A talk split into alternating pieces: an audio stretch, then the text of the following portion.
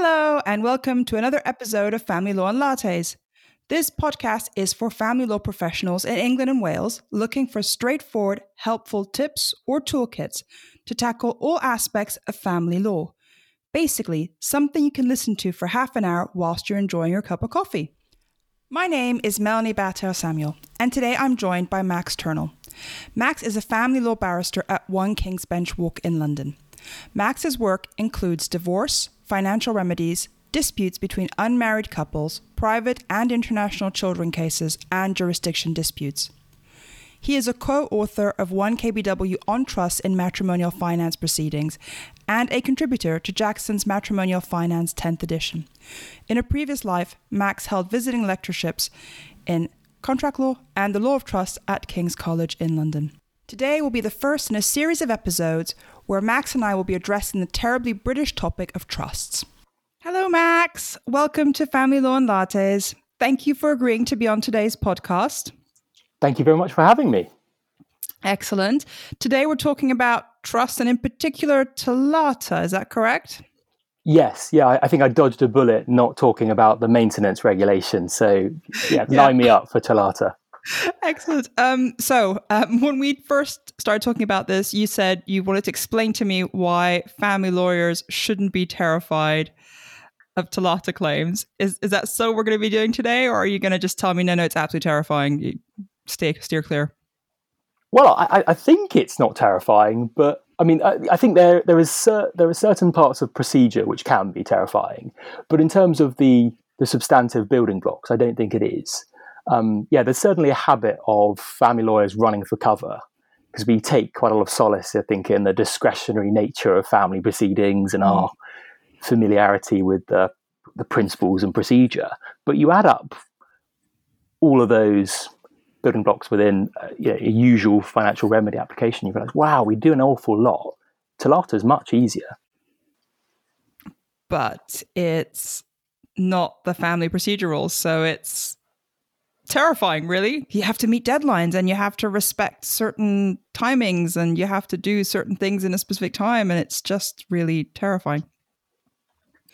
But it is sort of outweighed that sort of I appreciate that it's the dislike of the unlike, isn't it? But it's a huge growth area. I mean, I, am told that it's the fastest growing family type, unmarried couples, um, and it's pretty aligned with and entwined with what we already do, namely, you know, preliminary issues within divorce about the ownership of the family home, Schedule One applications, and, and occupation orders. So we're we're best placed to deal with it, and yet only you know a, a few barristers really do an awful lot of it, and I think that's probably right as well, probably with with solicitors too.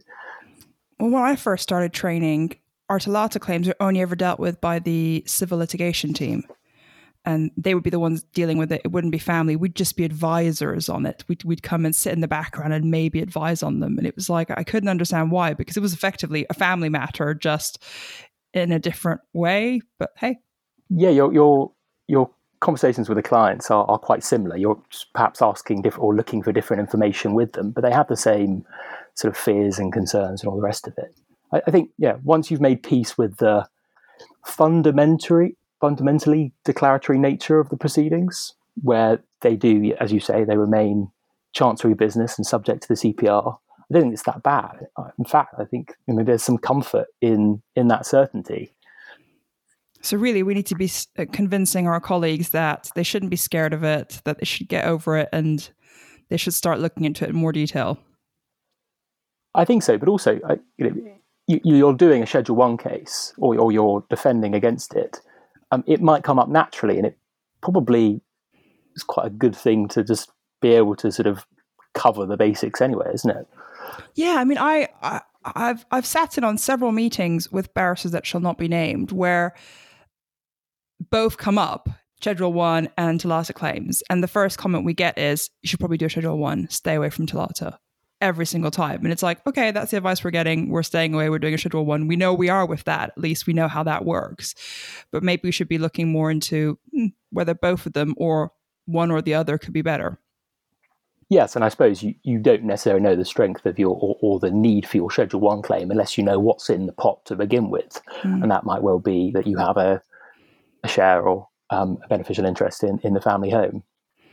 Um, but under under Tolata, I mean, the court's powers are, are quite narrow. You, can order a sale of a property, you declare the parties beneficial shares in the property, and you make orders by way of a an account or sort of com- compensatory type orders. Okay. So let's say we manage to convince someone that they shouldn't be scared of the Tolata claim and they should be doing it. What's the first thing they need to consider well, when I mean, they've got this idea of a TOLATA claim in front of them? Well, I, I think of a bit of a flow chart, either in your mind or perhaps even on paper, um, in terms of how you unpick it. So, you know, what's the property? Is it a freehold, a leasehold? Who are the legal owners? So you, you know, you try and find the office copy entries from the land registry, which will provide far more detail than probably your clients ever will be able to do. Um, and then what is is there in respect of the beneficial ownership? So you're looking for the TR1 or a declaration of trust by the trustee. Um, sometimes hidden within a conveyancing file, or certainly things that your client, clients know. Oh, yes, mm. this is this looks important. I'll put it in a cupboard and forget about it. So, um, those are probably the first things that you want to look at just to work out the lay of the land. Because in the respect of the family home, you know, the most typical dispute, what you're trying to do is narrow the case down into one of a number of categories. Uh, let's not get into investment properties or proprietary estoppel. We, you know, we don't have espressos on us today, but, um, but I, I, think, yeah, trying to narrow it down into those four categories. Um, actually, I want to ask you uh, about those categories, but also it's well, you might you might be look you might you might say to me, I'm going to talk about that in a minute. But what I want to know is, uh, often you think about cohabiting couples as the main cases here, but can we also look at um, other family members or in-laws or whatever? Does this does it have to be? Can it be anybody that's linked to the property? Oh, I suppose it really depends, doesn't it? Because you, you kind of want to know quite quickly what what they're saying about it. Sure. Um, and but but then it, it, does and can quite quickly get out of that domestic consumer context, which is mm-hmm. probably mm. what we are most familiar with, sort of the, the, typical case where someone comes in and says, "Yeah, I'm I'm not getting divorced, but very similar sort of circumstances. I'm uncoupling, you know, consciously uncoupling, yeah. whatever they call it, these separating from my my partner. How do we sort out the family home?" And can you have again? This is going off the beaten track a little bit, but could you have um, a couple who are in turn making a claim against perhaps parents who own a property or other family members, and they happen to be living in that property? Or is is does there need to be a link between that, or can it just be kind of we happen to be living in this property, we've invested in it, but it's owned by someone else, or vice versa, someone else and they have an investment in it and they want to make the claim? Well, I, I suppose it's quite fact specific, isn't it? Sure. But yeah, I, I, think I would still start with the basic of, basics of who who are the legal owners of the property. Because yeah. that's that's probably the first thing when you look at the office copy entries and see that oh actually you know my grandmother has a has a legal interest in the property. Well, let's unpick that. Is that is that the correct situation? Um, sure. and, and then looking through and seeing if you can see any further documentation about the beneficial interest. All right, let's go back on track. So tell me about those categories you were mentioning that you were already removing some categories out of there. Yes, so I mean, I've sort of realised as soon as I've said this, categories it sound they're beginning to sound like prisons, don't they? But category A, uh, so joint legal owners. You've seen that from the office copy entry, um, and you've looked at the, the TR1, or, or there's a separate trust, trust um, declaration of trust by deed, um, and it, it, stipulates the shares in which the property is held. That's the, that's the nice simple case that you know everything is sorted pretty sure. much in terms of you know the big big disputes because um, where you have those documents which comprehensively declare the beneficial interest in a property and its proceeds of sale, it's pretty much conclusive unless until it's varied by the parties that are involved, or it's rectified, or it's set aside on the grounds mm. of fraud or, or, mistake. Pretty, you know, rare grounds yeah. to to get into. So that's one of the quite interesting cases, or, or sort of number of cases where where actually barristers get involved, and actually it turns out that when you finally get the conveyancing file, the TR1 actually sorts it all out. Sure. Actually, it's not. Uh, there isn't really a need for a dispute, or there shouldn't be, subject to everyone being a bit reasonable about it. So that's category A. Category B is similarly quite, sometimes even more simple, where you have, um, again, joint legal owners, but you have um, a, a joint tenancy. So where neither party owns 50%, but they both own the property together and the, the rules of survivorship apply. e.g., the survivor or the winner takes it all. Um, and on severance, you know, it creates a tenancy in common and equal shares. End of. It's always 50 50. That's reaffirmed in, in Stack and Dowden. And I don't think there's any possible room to, for argument otherwise, but for, as we sort of previously trailed, talking about you know fraud or mistake or anything like that. So those will be, um, and ever more so, I think now will be the majority of the sort of cases that we will see because you know the mandatory nature of having a TR one. Um, yeah. That it, it then so the, then it gets a little bit more difficult, where which is probably when family lawyers begin to um, probably get worried. Yeah, maybe not worried, but um, but certainly you know have to scratch their heads. Maybe look at some old notes from law school again. Um, so well, you, you, do that too because I have all my old notes and frequently script back and go, mm, okay, yes, that was that one. Yes, but yeah, back when we were much more diligent students, everything yes. was written really well, and you could exactly. read your handwriting highlighted. Yes. yeah, yeah. The keeping Ryman's in business with highlighters. Oh yeah. Um, but yeah, so category C, following our theme of prisons. Mm-hmm. Um, yeah, you, you have joint legal owners, that's quite clear, but you don't have any, you can't find any evidence that there's a declaration as to what happens to the beneficial interest. Um, and this is really common. Sorry. yeah, no, it is. And you'd think, well, you've bought a house together. Like, surely you'd you'd want to nail things down. But perhaps most people do. They think, well, it's joint names and therefore that's it. That's it. Yeah. And that, I'm not sure Baroness Hale says just quite the same thing within Stack and Dowden, but certainly it's a heavy burden. He says, you know, the, the equitable maxim of you know, equity follows the law. Well, if you're the joint legal owners, then you are the most likely you're the yeah. joint beneficial owners too. Um, at, that's certainly, at least in the domestic sort of consumer context, read that as being, you know, the family home lived in by by the two parties um, yeah, conveyancing to joint names indicates both legal and beneficial joint tenancy. So again, something that you would then look at then severing. Um, and I think actually in the joint decision of Baroness Hale and and Lord Walker in Jones and Kernot, the follow-on, um, the, said something along those lines again, pretty similar. Um, but that presumption can, of course, be rebutted by evidence to the contrary intention, and that's your, that's the cracking of the door open for the potential mm. dispute. I think. So, what's the last one of your prison categories? Uh, well, that's the sole that's the sole owner case, um, which is where one person's on there, and um, and then it gets a little bit more difficult because yeah. again you've got the prince the presumption of equity following the law. Um, and yeah again uh, you're presuming there is no express declaration of trust. So the the client or, or the claimant has to establish some sort of implied trust.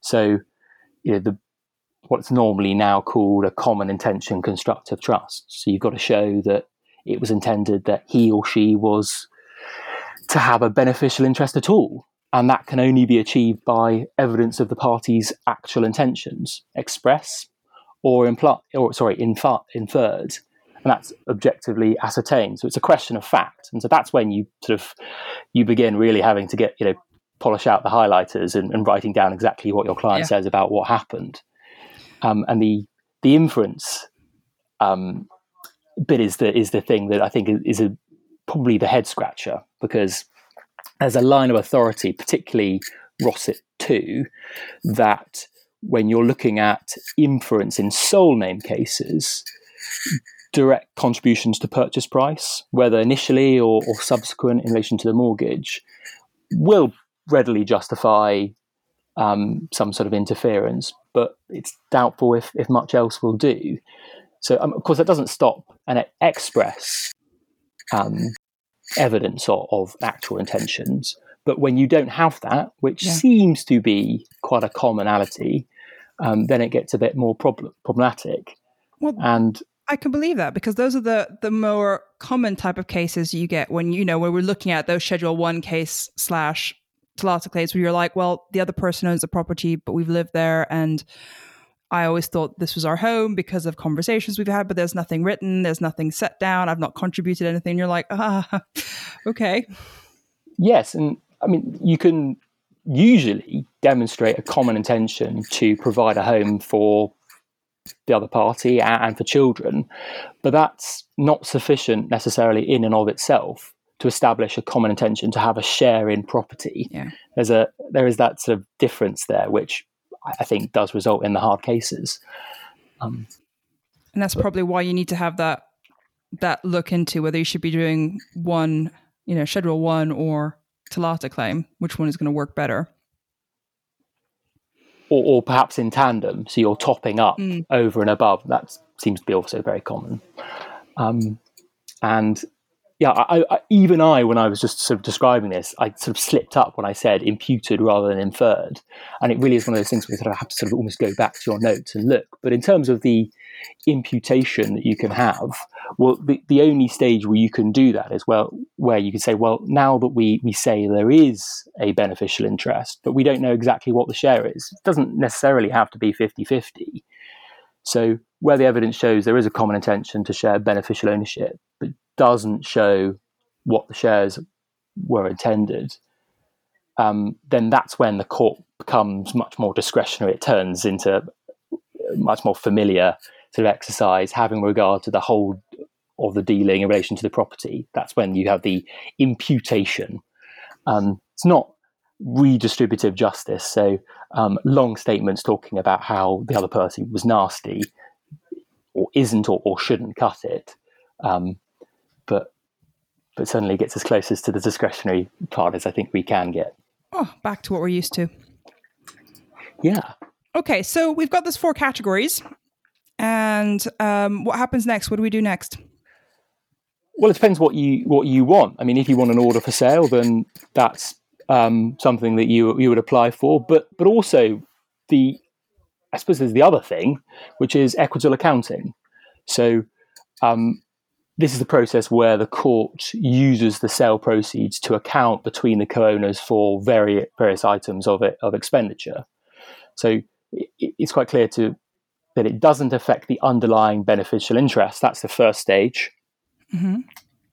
Once you figure that out, you've worked it out within category A, B being the simple ones, C and D slightly more challenging yeah. in order in, in, in ascendance and then you move on to equitable accounting. So getting instructions from your uh, client about four main areas: occupation ent, uh, who's been paying the mortgage, um, expenditure on improvements, repairs, that kind of thing, and, and receipt of, of rent. You know, let's say you're, you're renting a room out.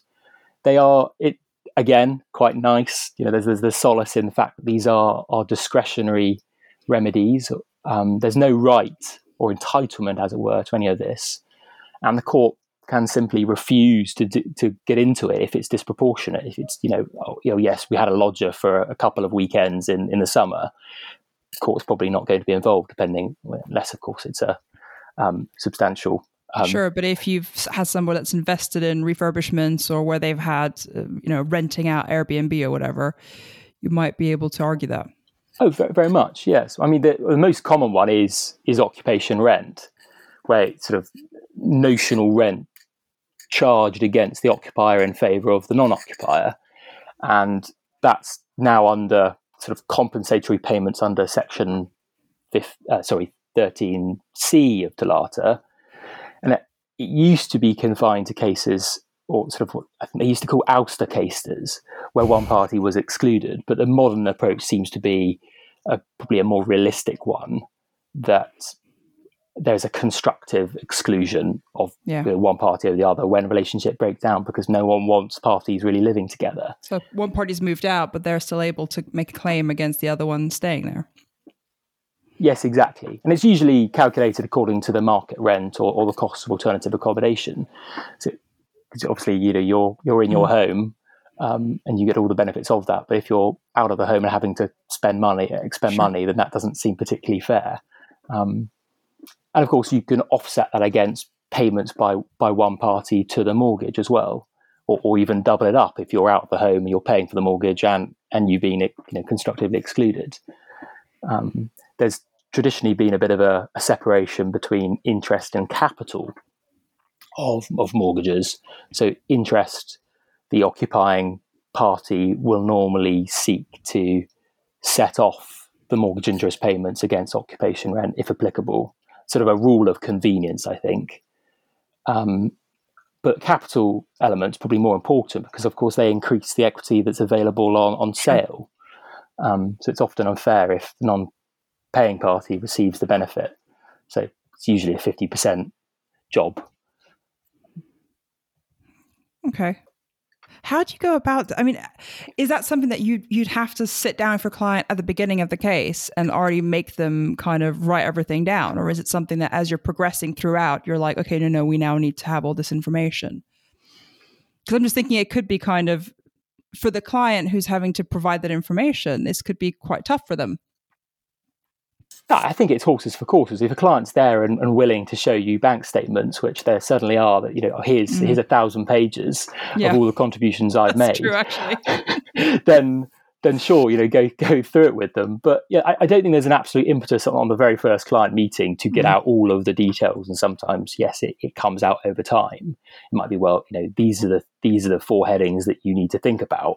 Sure. Um, I have a almost like a, ta- a table of, of the four columns, which I look at, you know, particularly post separation, because um, it's only really likely to be relevant post separation unless there's any evidence that the parties intended to account to each other beforehand. So it, it's quite a limited exercise from that perspective. Having a table and dealing with each one and, and just going through with them and saying, okay, right, well, you might not know the answer now, but go away and have a think about it. And they Sure. usually come back with something. Okay. So we've got this information. How do we, going back to kind of the beginning of the case, what should we be thinking about before we make a claim or before we think about getting this started? Is there something we should be thinking about? Is it like just launch it and see what happens? I'm, I'm thinking we probably don't want to be launching and see what happens. We probably want to have a very well thought out claim before we even go there. Yeah, I think you're right. Uh, it, it, that's probably the element of procedure which can sort of trip people up, and it. It's a, I, I can't pretend not to be slightly joyful when you're representing a defendant that um, you know you get to the first hearing and you sort it all out, but you say, well, look, you haven't gone through the right all the steps that Mhm. you should have gone through, and therefore, no, you can't have your costs, even though if they had done everything properly, um, they probably would have done. Um, so yeah, so you start with the pre-action protocol. Um, so there's no specific pre-action protocol for TOLATA. Um, a, a solely CPR thing. We don't have it in, in family law, of course. On Already, my heart was sinking when you say pre-action protocol. I'm like, and then you're like, oh, there's no specific one. I'm like, this is getting worse. no, no, it's it's better. It's better because it, it the sort of general provisions apply, um, and, and so I mean, I don't want to be sort of quoted too hardly on hard on this, despite the fact that I'm being recorded. But uh, yeah, a, a simple letter saying Okay. this is what it is. It's a it is a letter that complies with the pre-action protocol. Um, writing to the defendant with concise details of the claim, and you say, "This is what the claim is. This is the basis of the claim. These are the facts that I I know about now. Summary of the facts. This is what we want. You know, bullet point. Boom, boom, boom.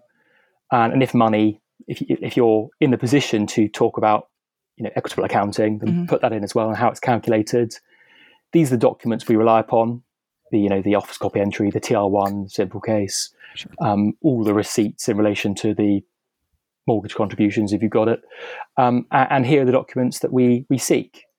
This is we would like a response within this amount of time, and come on, this is pretty sensible. Pretty sensible claim. Let's go to ADR and, and sort it out. You know, be that mediation, probably the most usual one, arbitration, or, or early neutral evaluation. Uh, and so the defendant has to respond within a reasonable time, you know, 14 days in a straightforward case up to, I think it's 90 days, three months in a very complex one. I, I, I can't see off the top of my head really how you can get anywhere close to the 90 days. I'm thinking with, that's a long time to respond. I think that's probably for some of the other um, sort of big ticket commercial litigation where there okay. isn't a pre-action protocol. I'd, I'd imagine that's what it's aimed there to do. But if you if you stipulate in your pre-action protocol letter the kind of the time, then you can mm-hmm. have a bit more of a discussion. And if there's a particular reason to delay it, then um, you know, it's always good to look pretty amenable to it if you're sure. If you're thinking that the correspondence is going to be flashed in front of a judge one day. And so we've done this. They've not responded, or they have responded. We're not happy, and then we just give it a go, launch the application.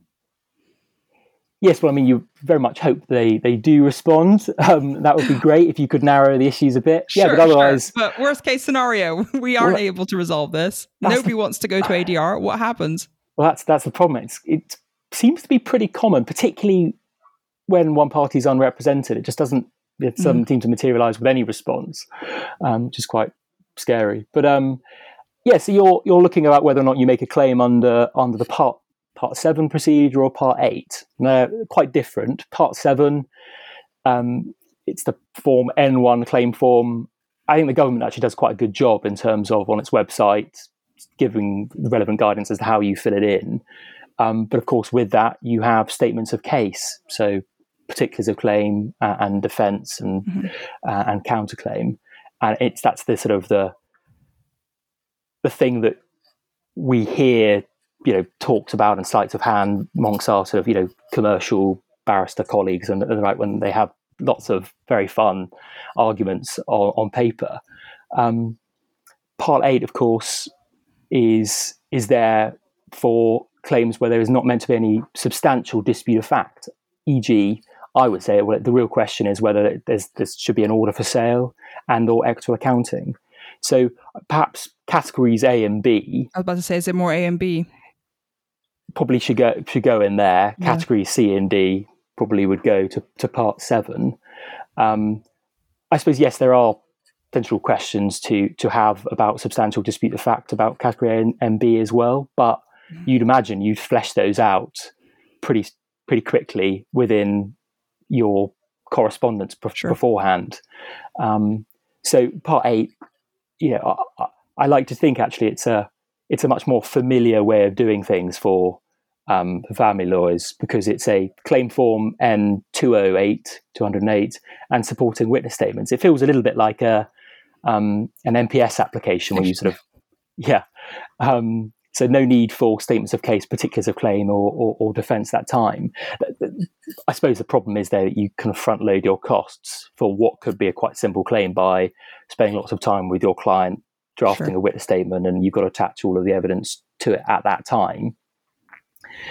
Um, but there's also, I suppose, the advantage that you expect a response or acknowledgement of service to that. Again, that's by another form that the government sort of puts on its website, the Form N210, and they've got to provide their written evidence and response within um, uh, within 14 days of, of service of the claim form. Uh, you can extend that time a bit by by agreement, but I mean, if you're if you're really wanting to sort things out quickly, then it, it's quite a nice procedure to, to sort of hurry things along.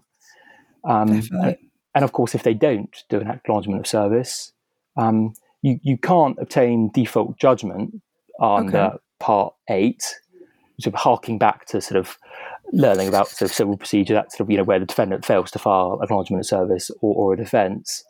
But the, the defendant may attend the hearing when the hearing is automatically listed, but they're not allowed to take part unless the court gives them permission.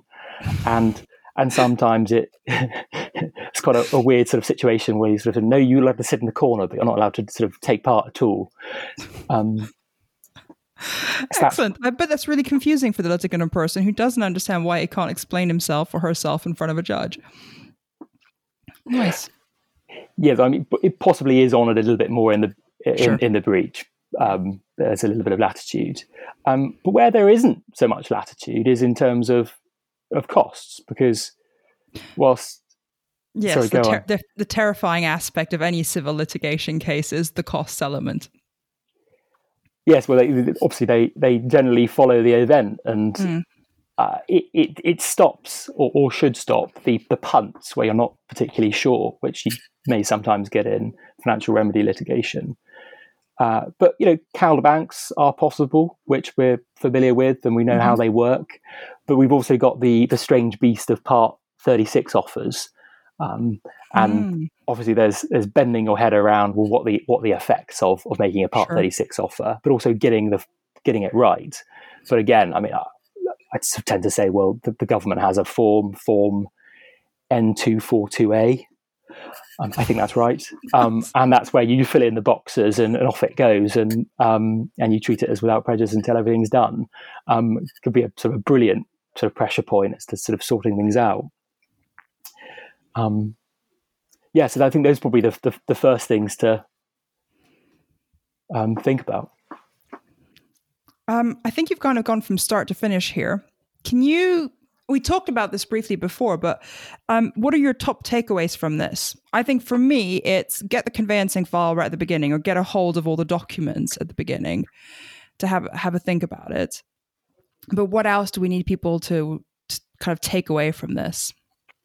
I think well, putting, conven- putting me on the spot. Uh, yes, I think you're right. Con- conveyancing, conveyancing file, office copy entries, the TR1, um, really precise instructions, if you can, on what was said, when it was said, and what the contributions have been, you know, during yeah. during the marriage, and what you know what the dynamics been um, in terms of, of where the money. Get, I, yeah, I think probably follow the money is is usually a good starting point, but it's all obviously within the context of what what category it's in, um, and that should all be happening behind the scenes before.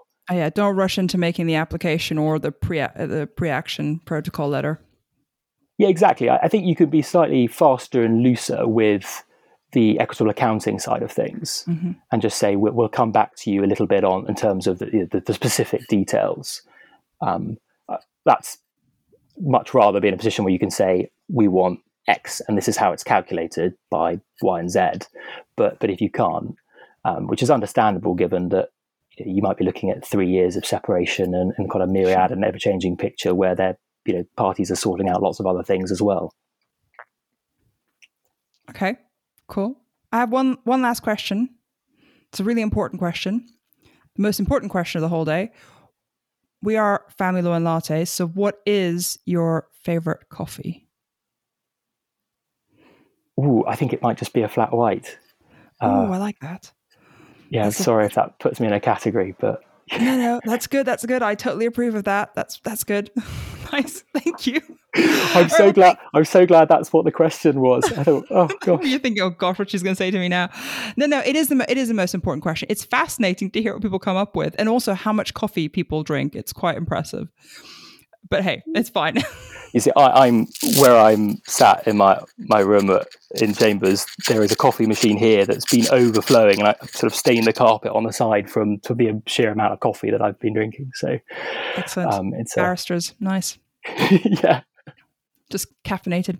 Well, thank you so much for doing that with me, Max. That was uh, really helpful, actually, very useful, uh, especially for me because I am terrified of of TOLATA. Um, but um, yes, very very good, very clear, very to the point. point, and thank thank you so much for that. And I hope you can come back and talk to us about other types of trusts. I know that we talked about sham trusts. yes, yeah, I, yeah, I realised that um, your trusts on it as a whole topic. That there's no way in which you can you can cover it all all without yeah some being wired up to coffee. I think. Yeah, definitely. And also, you know, we want to get through your book. There's there's quite a lot of stuff in the book that we have to get through. So um, yeah, we'll do more. We'll do more episodes. We'll just work through the chapters. We're not reading them out, but we'll work through the chapters together. Can I not do the disclosure one? Okay. I think I think you you'll lose some people with disclosure against foreign trustees, but other than that, great. Sounds great. Noted. Max, thanks so much for that. I'll let you get on with your day, and uh, thanks for coming to talk to me. Thank you again for having me. Thanks. Bye. Take care. Bye. Family Law and Lattes will continue next week. In the meantime, if you have any suggestions about the podcast or topics you'd like to hear discussed in the future, please send me a tweet at Melanie underscore Bataillard, message me on Instagram at Melanie Bataillard, or email me at familylawandlattes at gmail.com.